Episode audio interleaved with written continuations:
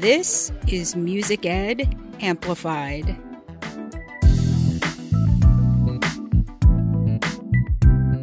Well, hello there. Happy December, you wonderful, brilliant music educators. I'm thankful for you and grateful that you are spending time here on the Music Ed Amplified podcast, a place to hear about the real life of a music teacher, as well as to learn about my own journey to become an anti racist, anti bias, anti ableist human being and practitioner. To that end, in what we call a Jedi moment for justice, equity, diversity, and inclusion, I'd like to share something with you. Last year, I heard a challenge for those people who are already spending time reading books about hardships, injustices, and pain faced by BIPOC and disabled people. The challenge was to also look for books written by these people, specifically books of fiction and poetry. Since I love books, this was no hardship, although time, of course, is always the enemy of my large stack of books to read. Anyway, every once in a while, I would like to share about any of these books here on the podcast in hopes that you will check them out as well, or at least be inspired to find titles that will resonate with you. The book I'd like to talk about today is called There, There by author Tommy Orange, an enrolled member of the Cheyenne and Arapaho tribes of Oklahoma. It is intense, painful, it has moments of beauty, and is often hard to read. But it has been a revelation to me, someone who was taught an incomplete and even false history of First Nations people. And I don't say this because it corrects the historical record. In this case, I'm saying it because so many times I personally make the egregious mistake of not thinking about native people in the present tense and or I don't stretch my thinking beyond how awful that we just came in and took their land and kicked them out. That must have been so terrible. This gripping book is forcing me to confront the fact that native people were here, have been here, and are here living life every day just like anyone else. I don't know why I need to be reminded of that, but I do. And that they, as a people, are constantly, through multiple generations, forced to deal with the painful consequences and fallout of what was done to them, while also trying to work their way out of that and make a beautiful path forward. The book tells the story from the point of view of 12 different characters, all of whom are traveling to the big Oakland powwow in California. It is multi generational, full of memory, questions of identity, beauty, violence, and despair. I want to read you one of the many sections that I highlighted because it is potent and I just want to share it with someone. It comes from the interlude chapter almost exactly halfway through the book, and I'd like to read it straight through. So here I go. The wound that was made when white people came and took all that they took has never healed. An unattended wound gets infected, becomes a new kind of wound, like the history of what actually happened became a new kind of history. All these stories that we haven't been telling all this time, that we haven't been listening to, are just part of what we need to heal. Not that we're broken, and don't make the mistake of calling us resilient. To not have been destroyed, to not have given up, to have survived is no badge of honor. Would you call an attempted murder victim resilient? When we go to tell our stories, people think we want it to have gone different. People want to say things like sore losers and move on already. Quit playing the blame game.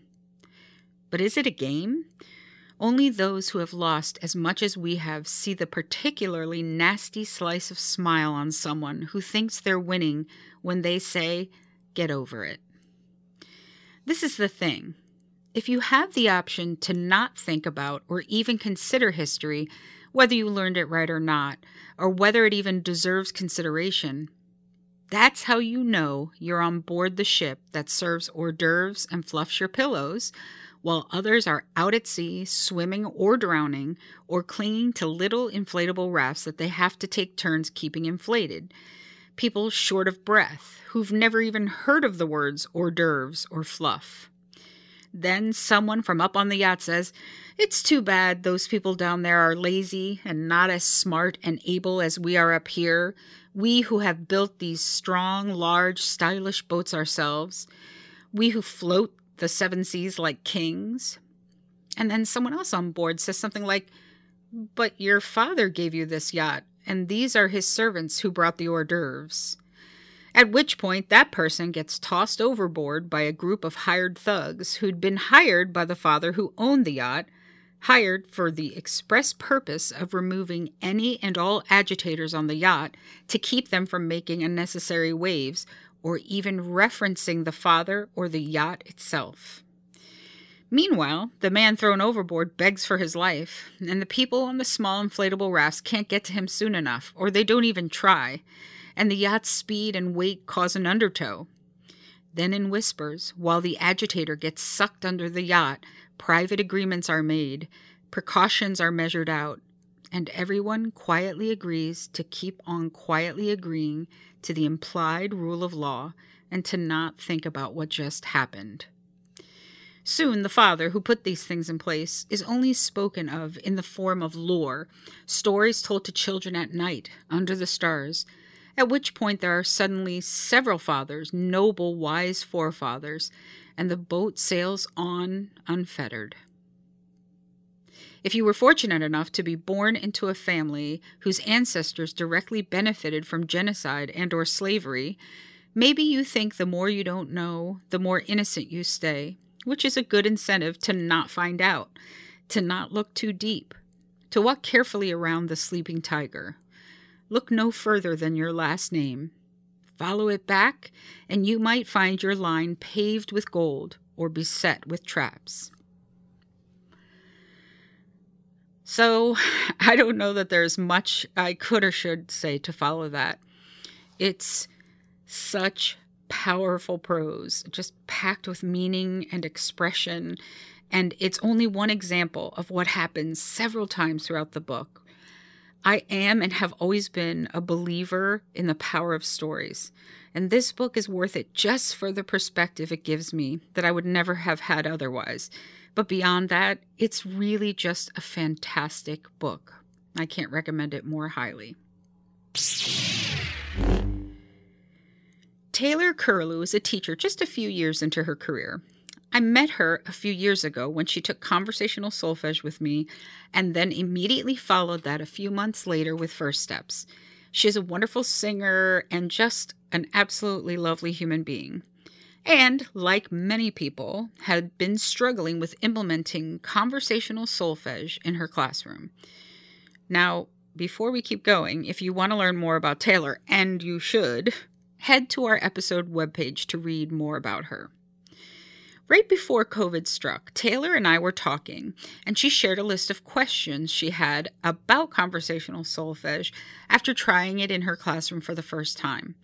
Over three podcast episodes, we went through the list of Taylor's conversational solfege questions pretty comprehensively.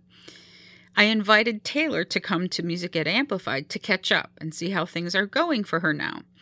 Not just with trying to implement conversational solfege, but with the huge imposition of COVID. I know that we have all dealt with similar challenges, whether we use conversational solfege or not. So let's get to it and see how Taylor is doing. Taylor Curlew, welcome to this new podcast. I was thinking about it. You, you and I, you and I have done uh, podcast episodes before. That was on the old podcast. This is your first time on Music Ed Amplified, so welcome. Thank you so much. I'm excited. Pre COVID, we did it. That's right. I thought you said free COVID. Oh, I mean, free no. COVID, everyone. Um, ever, who wants it? Oh, yeah. Um, speaking of that, I just got my booster shot um, three hours ago. Oh my gosh, I think I did see that. I was like, oh gosh, Missy is crashing down. So, no, yep. with the first two shots, I was completely fine. So just look, my arm hurts. So, the last time we spoke, uh, I mean, we, well, we have spoken since then, but I mean, yeah. on the podcast was February in 2020. Two important things happened in February of 2020 besides us speaking. Number one, I had my voice surgery. Yes, which means did. that's almost two years ago. Crazy. And you sound amazing. well. Uh, it didn't work, but we. That's okay. That's no okay. one heard that. I love. I live for voice surgeries, so I just look forward to the next one. oh um, my gosh. so that's the one thing, and the second thing is uh, that was our last month of freedom before the lockdown. Yeah. Free freedom. No free COVID, just freedom in That's right, February. right. Who knew? exactly. Um, uh, you and I talked, and it went over three episodes, which, and this is the truth, it's one of the most remarked on set of episodes that I've done. And, you know, it goes to show you that you are not alone. Many people struggling with, uh, you know, how to implement conversational solfege and feel like, you know, enough mastery where they could just, you know, move forward without every every little thing stopping them. Right, So absolutely. we did that series. Um, and what's funny is, you know, the intention was when we first like talked about it, it's like, oh, it'd be so cool, you know, like you could do a little bit in the rest of this year, and then next year you could kind of plow in, like, okay, I I'm was so ready. to go, and then the world stopped. my gosh. And it's so, so, true. did you do any conversational solfege during last year, uh, virtual? And what did you do last year? Were you all virtual?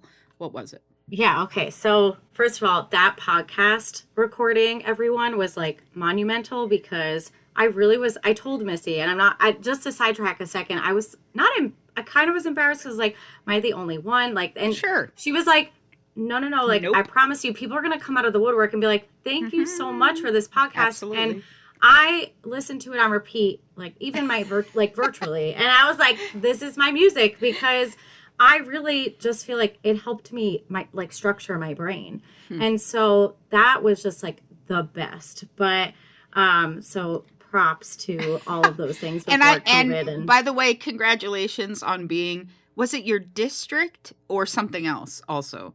Your district's teacher of the year? Thank you. So our district is so we have four elementary schools, middle school, high school. So there's six. Um, so the parents actually write a letter or vote. Oh, and awesome. Then, and then the teachers vote. So the parents put in the recommendation, and then the teachers vote. So I was like, I'm what? I was very humbled and very grateful um, to be part of that group um, in such a crazy time. Uh, Mhm. But yeah, especially as a music teacher, there's actually two music teachers of the year, which is awesome. Oh, that's So, fantastic. yeah. well, um, congratulations. And I don't want to say you. it's because you were on the podcast, but I the mean, timing was kind of a Well, little bit right, and actually that that that podcast and that whole thing that we did, I was actually able to market that in terms of like, hey, this is what I've been doing. This is who Missy Strong, Dr. Strong is who's Oh. helping me, right? In in that sense in my district, because a lot of the parents, they they're very music hungry in my district. Piano, voice, all that stuff. I have a That's lot great. of like culturally, like just a vast amount of students that take like Indian classical music, and it's just amazing. Oh, so great. they're all they're all very interested in my curriculum, especially for the older kids. So I was able to be like, hey, also if you're interested, you can listen to the podcast where I ex- Ooh. like not not me explain, Dr. Strong Oh, explains, Right. right. So, but um to get to your question, so I was like everyone sent home 2 weeks by March Right. 2020. I was home the whole year. Um and then I was actually in my building in September for like a day and then they sent the music teachers home in our district Hmm. because they they felt and as I did too it was important for the kids to see our mouths, our faces. So right. I mean, I felt awful because there's so many people and music teachers I knew that were in the classroom, hybrid, asynchronous, with the mask clearly, trying to n- figure out what we can't sing, you can't hum. And Right. I'm at home. I was very blessed. I was able to do most of my things singing wise with the little ones That's on great. Zoom. So I was September to April 2021, I was home okay.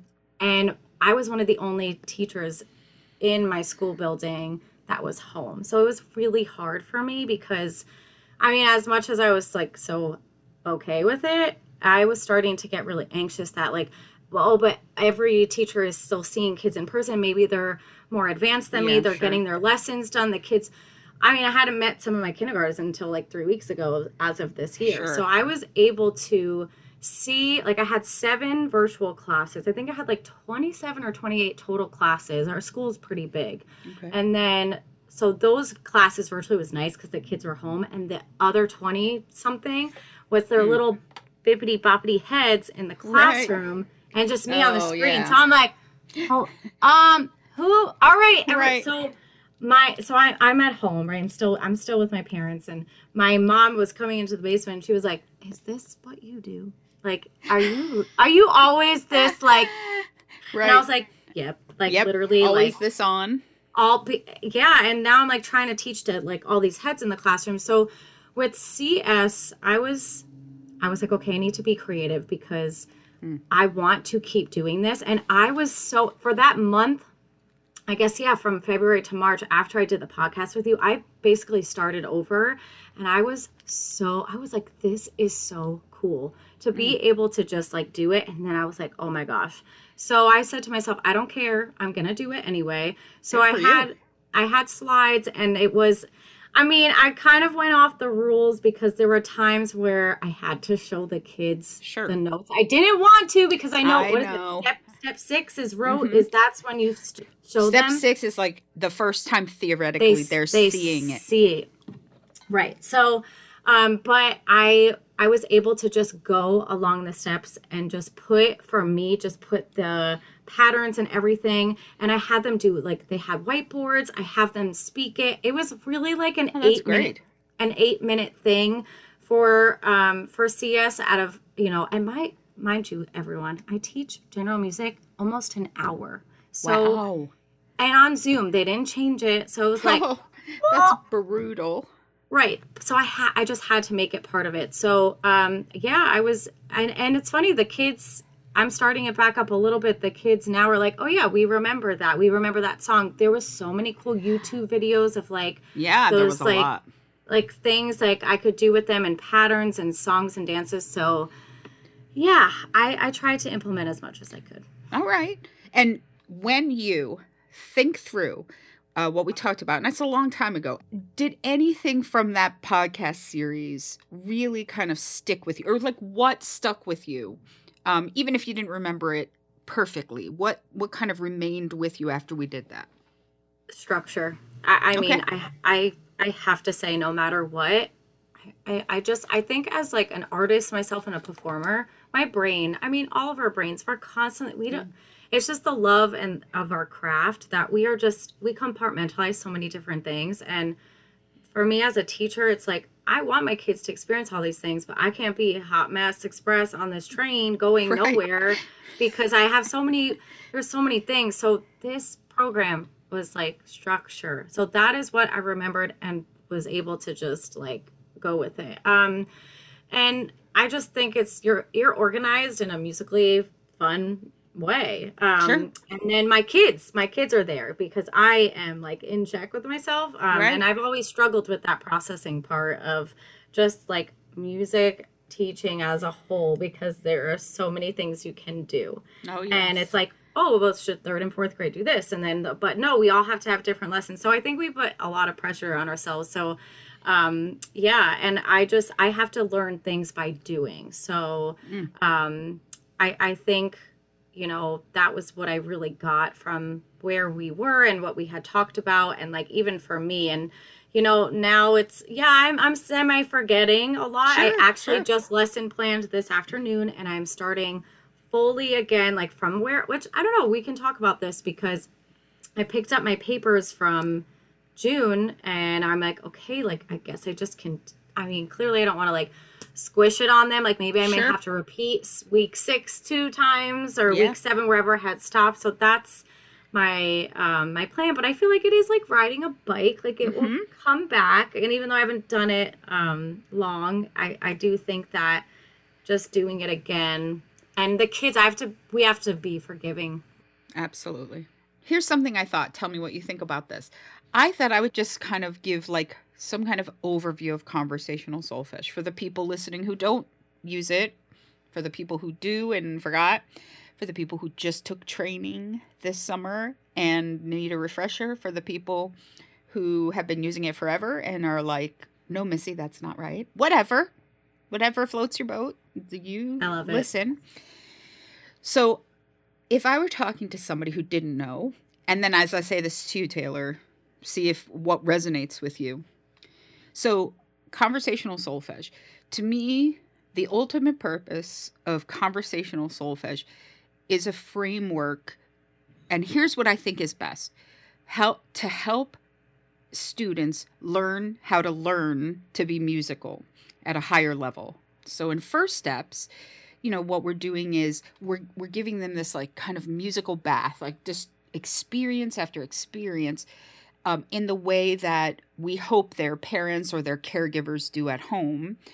Uh, we are singing with them, moving with them, playing with them. You know, we're we're just giving them all these musical experiences so that they become musically independent, so that they can sing, uh, they can move both to steady beat, but also to beat groupings and meter, right?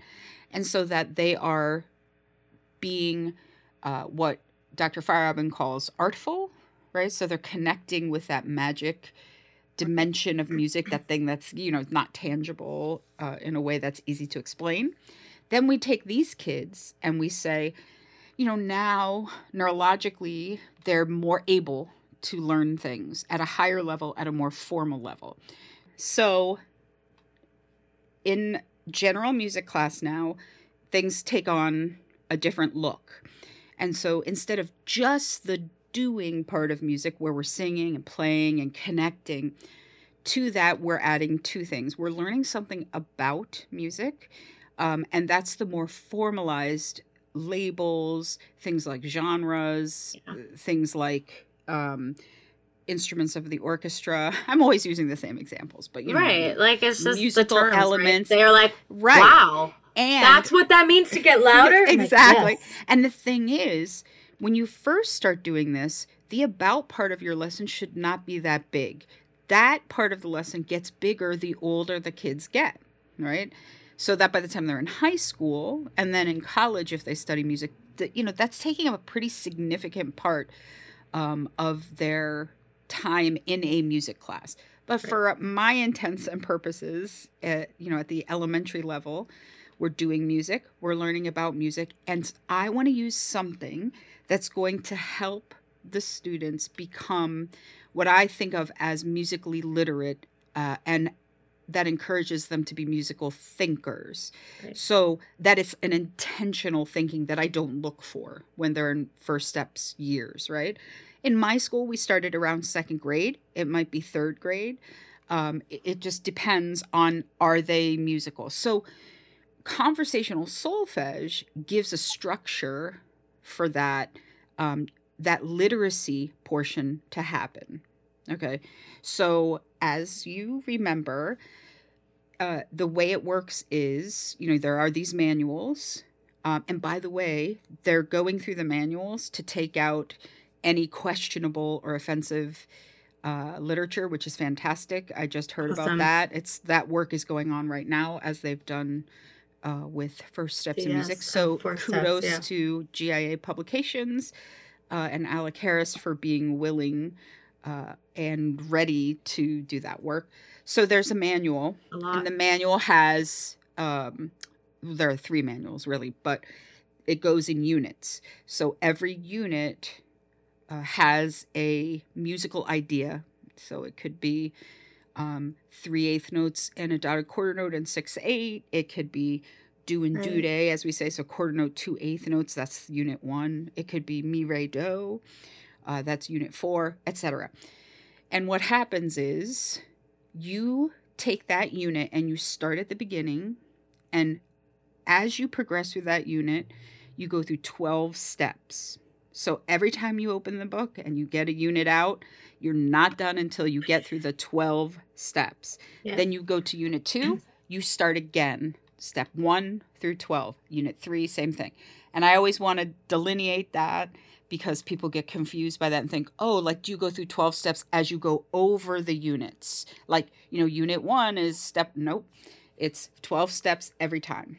So here's the process again. Step one is readiness. I'm just giving you a few pieces that we're going to use um, in this unit um, at a familiar level because you're going to do something with those later. Then we get to this conversational solfege part, which is now we're we're interacting like we're engaging with these syllables um, at an oral and oral level so that the kids become really first of all fluent with them but then they begin to decode them. And it's super easy in the beginning and of course more and more challenging as time goes on. The next set is reading. So now it's the first time uh, we are introducing them to the visual uh, representation of the things they have in their inner hearing right? And so here, these are steps six, six, seven, eight. Yes, steps six through eight. I always get this one wrong. I know. I'm like, wait, one is eight. the creating right. and the one classical. Is, yeah, yeah. so steps six through eight um, are the reading steps, and then the logical last thing is the writing steps. Right. Right. And so we have these things, and in them those 12 steps are embedded. And so in the first group, which is the readiness is the readiness step because it's really just step 1, students are hearing and then happily engaging with a couple of pieces that will become familiar and we're going to use them later. In the conversational solfege steps, steps 2 to 5, we're going from rote echoing of things to eventually students independently decoding these things. You know, in the beginning, they're hearing them at a rote level. So if you're just saying, do daddy do dee do daddy do. They're saying do daddy do dee do daddy do. Yeah, they're um, like, okay. Yeah, they're just copying you. And then we move to now decode familiar. So that song we learned in the beginning, I'm going to ask you to decode it into do's and do daddies, right? Or me, re, and do. Um, and then at step five, which is the end of the conversational solfege box, now we, we're going to ask them to improvise or create something using those things. So now, as Hey Taylor, you know, we've been using these patterns. Can you create something uh, using do and do dotty?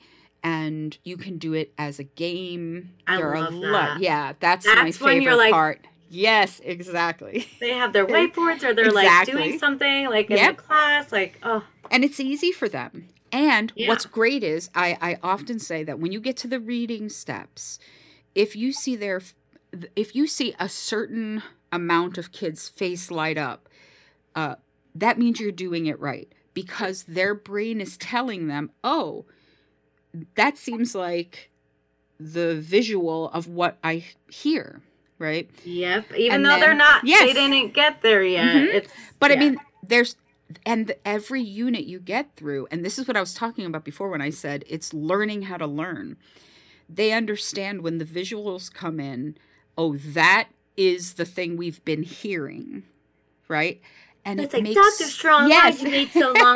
Miss Girl, why'd you wait so long to tell yes, me that? Exactly. Me? Well, it, it just happened the other day when we were reviewing and I put up a card and I was like, okay, I'm going to say this for you. One kid's like, we don't need you to say it for us. And I'm like, well, we have new friends. And also, I'm trying to see who knows it and who doesn't. Right, so it's been a while. We always say in my class, like, no spoilers. No spoilers. I'm yeah. glad if you know the code before other people. Um, and then writing is, you know, can you take these thoughts and um, these musical things that are in your brain and can you represent them? Uh, whether it's straight up, you know, writing on manuscript paper, whether it's showing it with your hands or right. stepping on a staff on the floor, um, and and that's to me, you know, the beauty of conversational solfege, and also because I wouldn't I would be feel bad if I didn't say this. You know, there are five what we call like the what I call the big 5 of conversational solfege.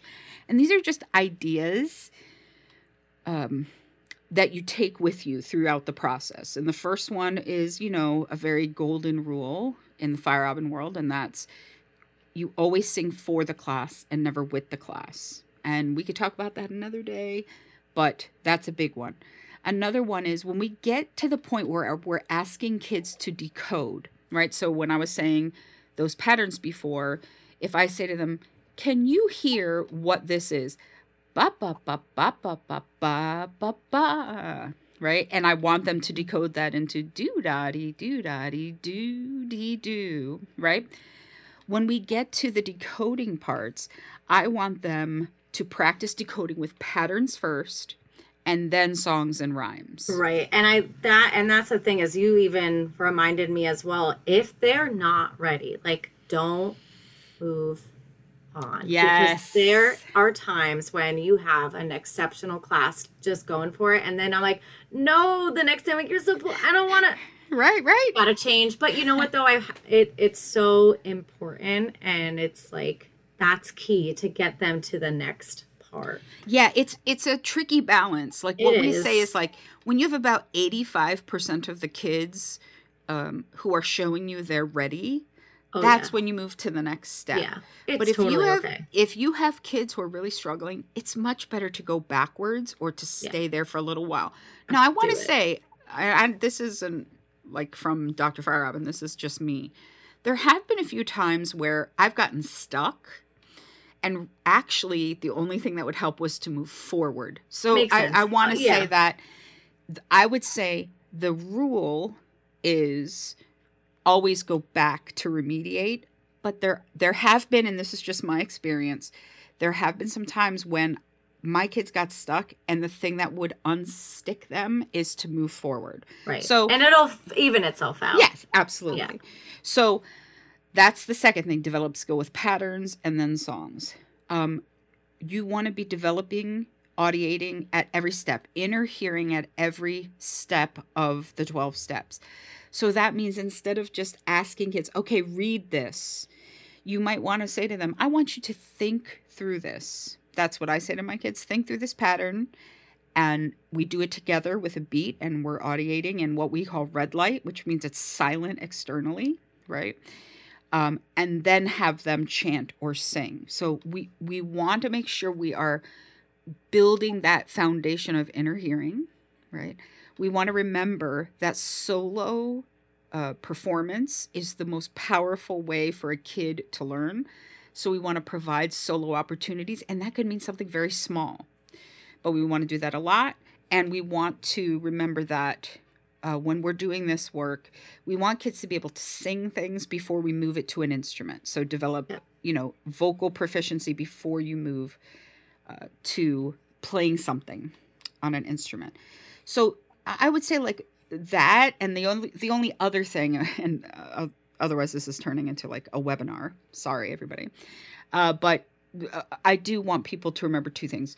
Techniques which are the games and activities that's crucial or this becomes a very dry scientific process It's too yeah, that all that other the it just makes it so they're like, Absolutely. oh Absolutely. yes. And then Yeah, we were trying to think, uh, like, because I was teaching this summer and I was like, you know, what's the best analogy? You know, a lot of times it's like, well, the 12 steps are, you know, the gas in the car that makes the car go. And, or, but, or no, no, excuse me. Andy says, I think it's like, I can't, okay, let me start this again. I was trying to kind of redo the car analogy for this. So this is how I think of it. You know, if conversational solfege is a car, um, the gas is the 12 steps. That's what makes it go. But the thing that kind of makes it awesome is how you trick out the car. like that's how I like to think about it. Like, you know, how you detail, what color you're painting it, Yeah. what the tires look like. To me, that you don't need any of that stuff. You don't need to play a game in conversational solfege. But if you don't, it's boring. And that's just the truth. And so techniques are crucial. Um, so that's one thing. Uh, and the other thing I completely forgot as I sat there and said it. Oh, I remember. The other thing is past, present, and future objectives, which is that thing that sends you over the top for stress until you master it. And all it means is make sure you're reviewing things as you move forward so the kids do not lose that learning. Right. Um, of course, you're doing your present objectives. That's not a big deal. And make sure you are looking ahead to save yourself time. Okay. So now that we've done all that, do, what thoughts do you have when I say these things, if any? Uh, honestly, I I also think people sh- like get so like hooked on like CS is the whole class. yes, it's not. very good. Like, I mean, uh, if you see Dr. Strong like on her Facebook, everything, she's doing so much more like active like stick activities and culture, like books, Yep. games, everyone, right? So it's like that is. But- And we can combine all those things Yeah, together, sure. but it, it doesn't have to be like CS, then like if I did Closet Key and Yankee Doodle, whatever, it has to Right. be tied to the same lesson. Absolutely not. Like I had to also be like, oh okay i need to just trans trans find a transition to then get there or start it with the class right and i also think it's true like the structure and then putting the game the techniques in like i know it seems scary when you're looking at the manual because then you're like okay wait so now i have to find a technique but just like pick one and Yep. and do it excuse me because it's just that's what makes it fun and those Yeah. are the things that i think really like you said it details the program because i have i i know and i know I've, I've done this like less than two years but i think i was trying to just avoid the techniques because i was Sure. nervous and then i'm like i feel like i'm in a science class and then Right. everything is like here's x equals y right. and, and like math and copy like, these patterns. I'm so bored for them. What am I doing? Right. So it's like, and it's not that I want to be like, hey guys, this is this bo-. It's not boring. It's just you have to find the ways to because it is. Yeah. It's a more well, it's all teaching. I mean, all teaching. It is like all right. I always tell them, listen. Sometimes like the the hard things, like you have to work really hard so that it just is more fun Yeah. and and worth it. But yeah, like you, you have to you have to find those things so that you don't you know get super stuck over. over yeah it. So- and with techniques as you said that it, it reminded me um, andy heimlich coined this phrase you know back pocket techniques and i Mhm. think that's really crucial for people and all that means is and and we spend a lot of time when i teach this course in this that is go to the technique section pick let's just say five. Pick five of those games or activities that look interesting to you Yep. flesh them out and start doing them. They become your go-to uh, techniques. You so that it yeah. like that forever. and and you can and the kids like it too because in my class like if we play stop copying me um they could play it every unit and be perfectly happy and what's nice is my voice likes it because i do not have to explain a brand new game so you find five techniques slash games that you really Yeah. like that your students like teach it to them the first time and it saves you so much effort and it makes it fun because they're like, oh, we're gonna play Stop Copy Me or we're gonna do Walk the Plank, yay! Yeah. Or Poison Pattern, everybody's favorite, drives me crazy. Um, I'm kind of Also, it. the one I got from you was the when they compete or like you played on. oh, the like sudden death or sudden death. yes, Oh. yes. That's the, they're like I know. and that was like literally as I was sitting there, I was going to play something else. I was like, you know what? I just got this new doorbell buzzer. Let's use this and play sudden so death. good. which people listening is literally like if I want to have them decode something, just two teams, and then it's like two people come up and they're like, you know, on a line because you got to have a line, or they're going to be like, she's one inch closer than I am. And then you play a pattern, and wherever you are in the 12 steps, let's say they're supposed to decode, um, when you're done, they run and push the buzzer, and then it, whoever pushed the buzzer first gets to attempt to decode it. And if they do it right, they get a point.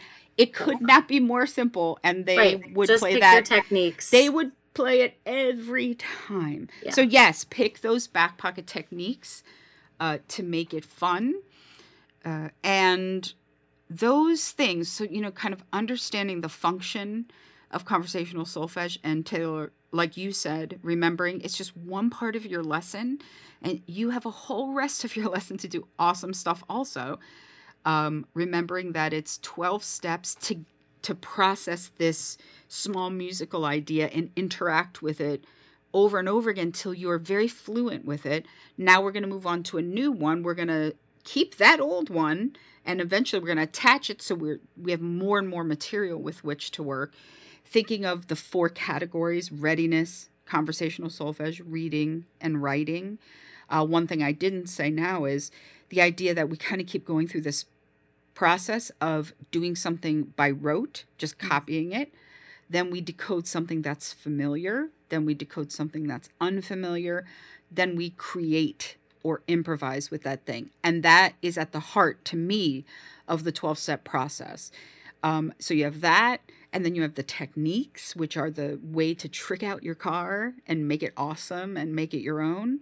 Uh, and the remembrance of past, present, and future. Or to continue my driving analogy, as I'm about to do for the first time, I'm improvising, by the way. I'm looking in the back. This is like, you know why I'm thinking about this? Because I am now working on my third teenager learning to drive. You need to be able to, I know, yes. look behind you while you're also aware of what's happening right where you are and look into the forward part for the future. When you think about all those things, conversational solfege be- begins to kind of chug along for you. You could still get stuck a little bit, and people, I get it, are like, okay, how long do you do it for? And how many times do you do every step?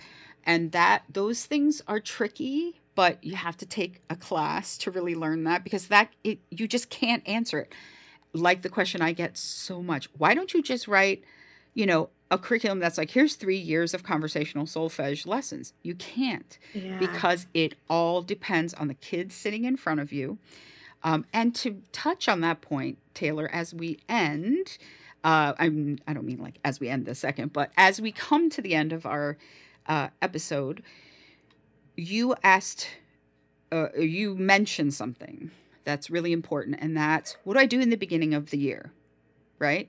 So, um, especially in the pandemic years, but I don't think in that way it's not that much different than a regular year. It's kind of like, what do I do? What right. do I do? And uh, what I want to tell you is, let's say you got, let's say you were in unit one, and you got to the end, and you were able to let's pretend start unit two and you got to let's say you got through step five. So kids were creating mm-hmm. um, using do and do doodaddy and they were doing pretty well. Now you're in september you know they've forgotten 40% of everything so here's how i approach the beginning of the year first of all i have a very first step centric first month of instruction. So I do almost no conversational solfege in any grade level, almost none, um, or none. But that uh, makes sense. Yeah. Because... Well, it's just first of all, I want it to be super duper fun right off the bat. Uh, we are setting. I don't take a ton of time to set expectations. I do that more over time, right. rather than okay, it's my first lesson. Now I'm going to talk about my rules. Yeah. Um, but I want them just having so much fun playing games, doing rhymes, singing songs. Get it in uh, there. Uh, yeah, and then and just building that momentum and dual purpose. Number one, I'm getting to see this like new group of kids together in different classes now, right? Redistributed and like which class is like rising to the top as like very musical, which class might be struggling. Um, it gives me that that overhead, you know, like look down to see, okay, what do we got here? Uh, and but more importantly, I'm reminding their brains of what it means, you know, to be musical. Uh, and then we have new kids, they kind of see what the deal is. And then I start. So in that analogy I gave you, if I was in unit two, First of all, when I start in earnest with conversational solfege, I'm actually going to go backwards to unit one. And I'm going to probably, like, depending on how good they are, I might just show them some patterns or a song. And I might want that song to be a game, right? And right. it's just like, oh, hey, everyone.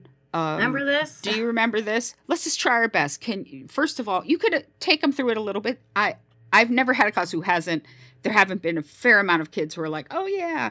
All you have to do is remind them. You know, right, maybe they don't like, remember doodaddy. They might just be like dooday. Doo yeah, like oh, how yeah. about that? So I say, well, how about I just read one? the? Yeah, I might read the first thing and say do dee doodaddy, and they're like, oh, sorry, that's not the right that's not the right unit, but you know what I mean. Then they say, "Oh yeah, yeah, yeah, that happened last week." I said something, and they're like, "Oh yes," I because I held up the cards, and they're literally were like, uh, "I've never seen that before."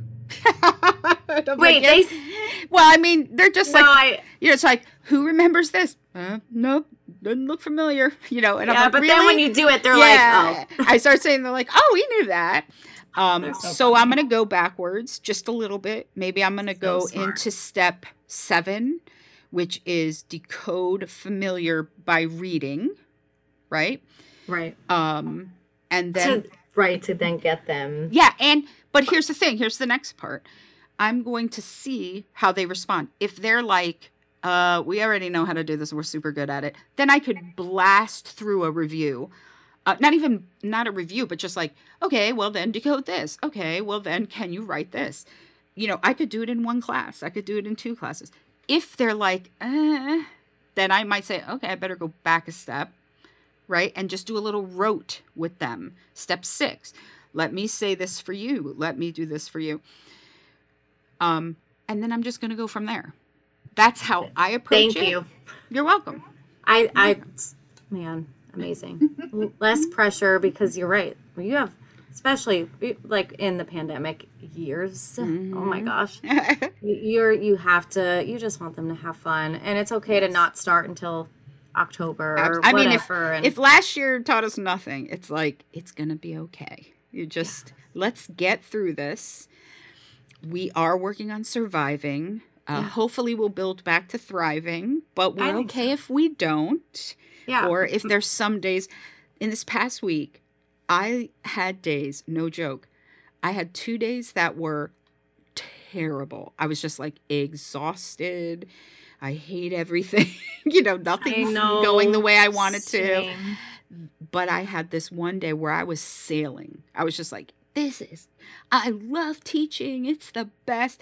So, what I've learned is I don't judge things on those feelings. Yeah. I, I'm just keep going forward. If I stink today, hopefully tomorrow I'm better. And Right. another day I'm going to be awesome. And another day I'm going to be meh, you know? And all of those things are okay. What's not okay is to be continuously terrible.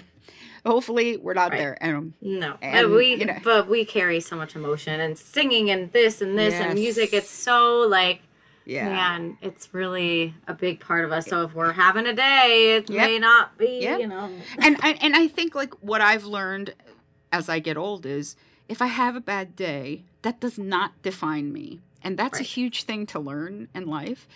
It means I had a bad day. And it's okay. Yeah, and what I was saying is like if I have 42 bad days, I need to reevaluate something. Either I'm not doing something right or I need a new job or you know what I mean? Mhm. But having a bad day, having a bad week, that's normal. And it's okay to have that.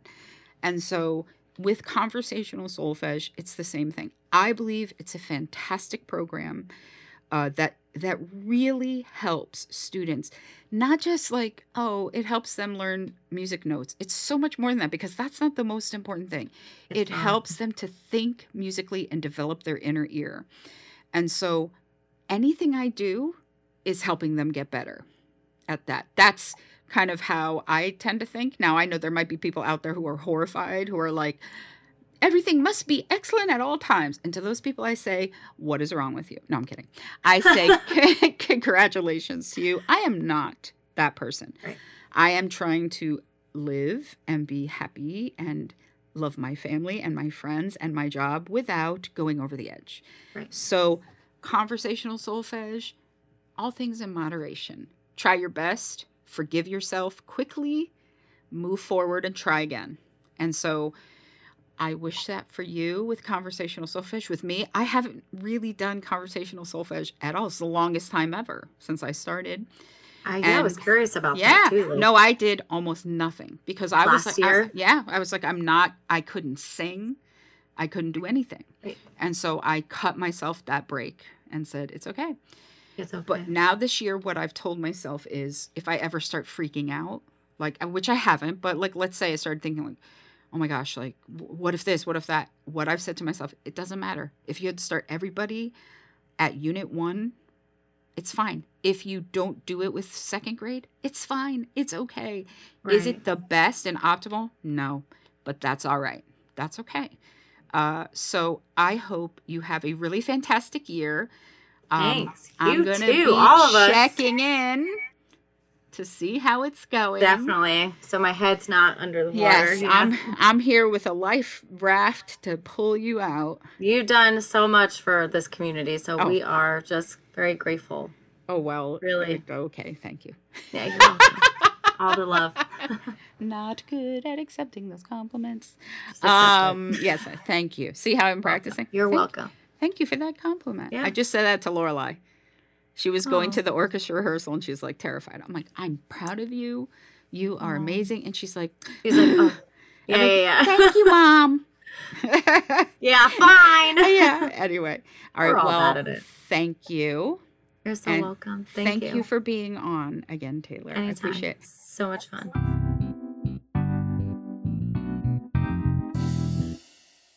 I really appreciate you, Taylor, for being willing to be vulnerable again with us and share the struggles you've had over the past year trying to get CS going with your kids, as well as the successes you've had, and I know you will continue to have.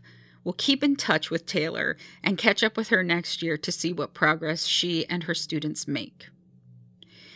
I'd like to share again about the Buy Me a Coffee site, which is a place where you can help support the work of this podcast. You can make a small donation, or you can even become a member at what I call the Earl Grey or afternoon tea levels.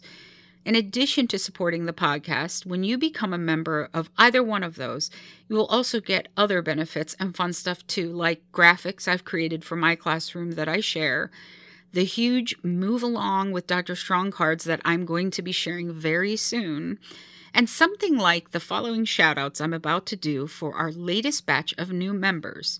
First, from the afternoon tea level, we have Elena F., Erin L., Susan H., and Lindsay C., and these new Earl Grey members Tina A., Heidi S., Kirsten M., Stephanie K., Megan B., Andrea N., Ali G., Mary B., and Anna P.